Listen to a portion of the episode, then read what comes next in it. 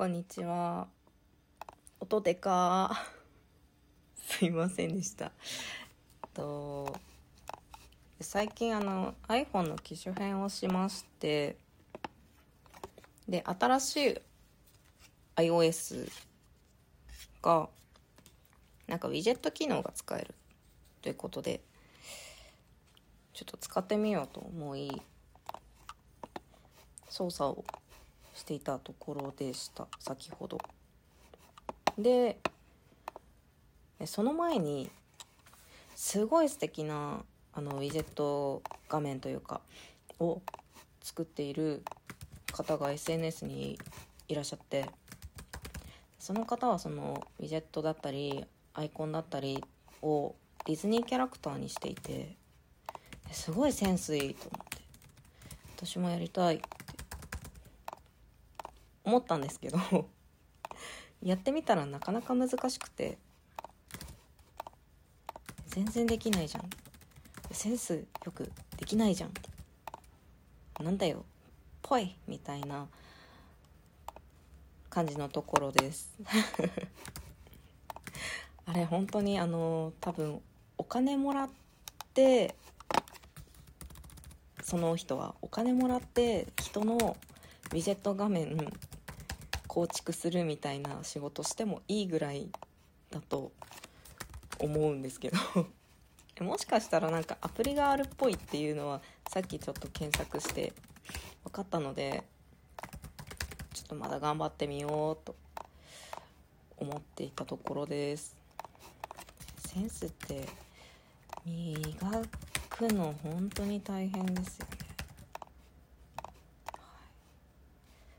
とね昨日昨日精神科にかかったよっていうお話をここでしてでそれをあのラジオトーク公式番組でお話をされているトーカーの文筆家の牧村さん牧村麻子さんマキムーさんって方なんですけどちょっと彼女の私はファンなのであのお手紙を初めて送ったんですね。そしたらさっきなんか投稿投稿というかえっと番組の更新を見るとお話ししてくださってて読んだよって。えしかもあのそれについて私が喋ってたっていうこともお話ししてくれててえってことは聞いてくれている。え好きみたいな。単純バカみたいな私が。でもその好きっていうのが私のことを構ってくれてありがとう好きとかじゃなくあの慣れ合ってるわけでもなくこうコーレスしてくれる好きみたいな。もう分かんないよね。なんかうんと私は今回そのお手紙で「ありがとう」の気持ちが強くあったのでそれを綴って送ったんですけどなんかそれを届いたのかもしれないなっていうお話の仕方をされていたのでちょっと安心感とこの人のことを本当に 10, 10年くらいかそんなにビチビチに応援してたわけじゃなくとも最低でもこの1年はこのラジオトーク1年は1年はしてないですけど今年はラジオトークで毎日お話をされていてそれに元気をいただいていてで自分がちょっと弱ってしまったことをわざわざ言うのも違うなって思ってたんですけどようやくちょっと変わりたいなって思って病院行くよ行ったよっていうのってそう行くきっかけになったのがマキムさんだったりするのでなんかそこに対して受け取ったよっていうアクションくれること自体がすごくありがたいなって思ってその好きです。はい。あのマキムさんは全部面白くてすごい癒しになるのでいつも本当にありがとうございますです。はい。なんか URL 載せていいのかなって言ってくれてたんで全然いいですってこれは別途お手紙を渡した方がいいかなって思ってるんでお送りしたいと思いますがなんか送送りすぎたらあれなのかな？でもみんないっぱい送ってるしな。どうしようかな？みたいな。これは恋いや恋じゃないんですけどみたいなムーブをしてます。牧村さんの最近の新しいこうなんだろう配信コンコンテンツというか配信の内容としてあの3分間ポカポカになるニュース。めっちゃ笑うんで。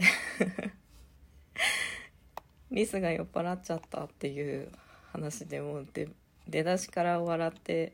ちょっと幸せな気持ちになったのでぜひ皆様聞いてみてください。はい。あとねこの間ちょっと用事があってこのこんなご時世なんですけどちょっとあの私よく新宿に飲みに行くというかあの仲いい方が多い。ので、まあ、いわゆる新宿2丁目にいるんですけどよくこの間ちょっとその近辺でいろんなちょっとこう用事が重なってえじゃあまあちょっと泊まるかってなったんですね。宿泊して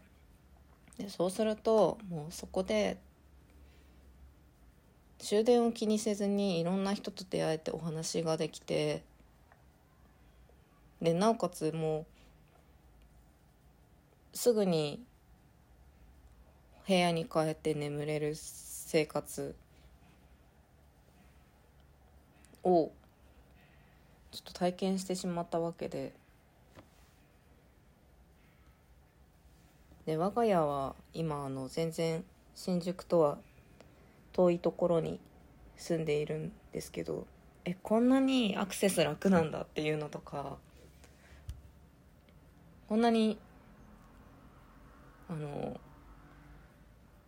ちょっと仕事関係で尊敬している方とたまたま出会うことができたり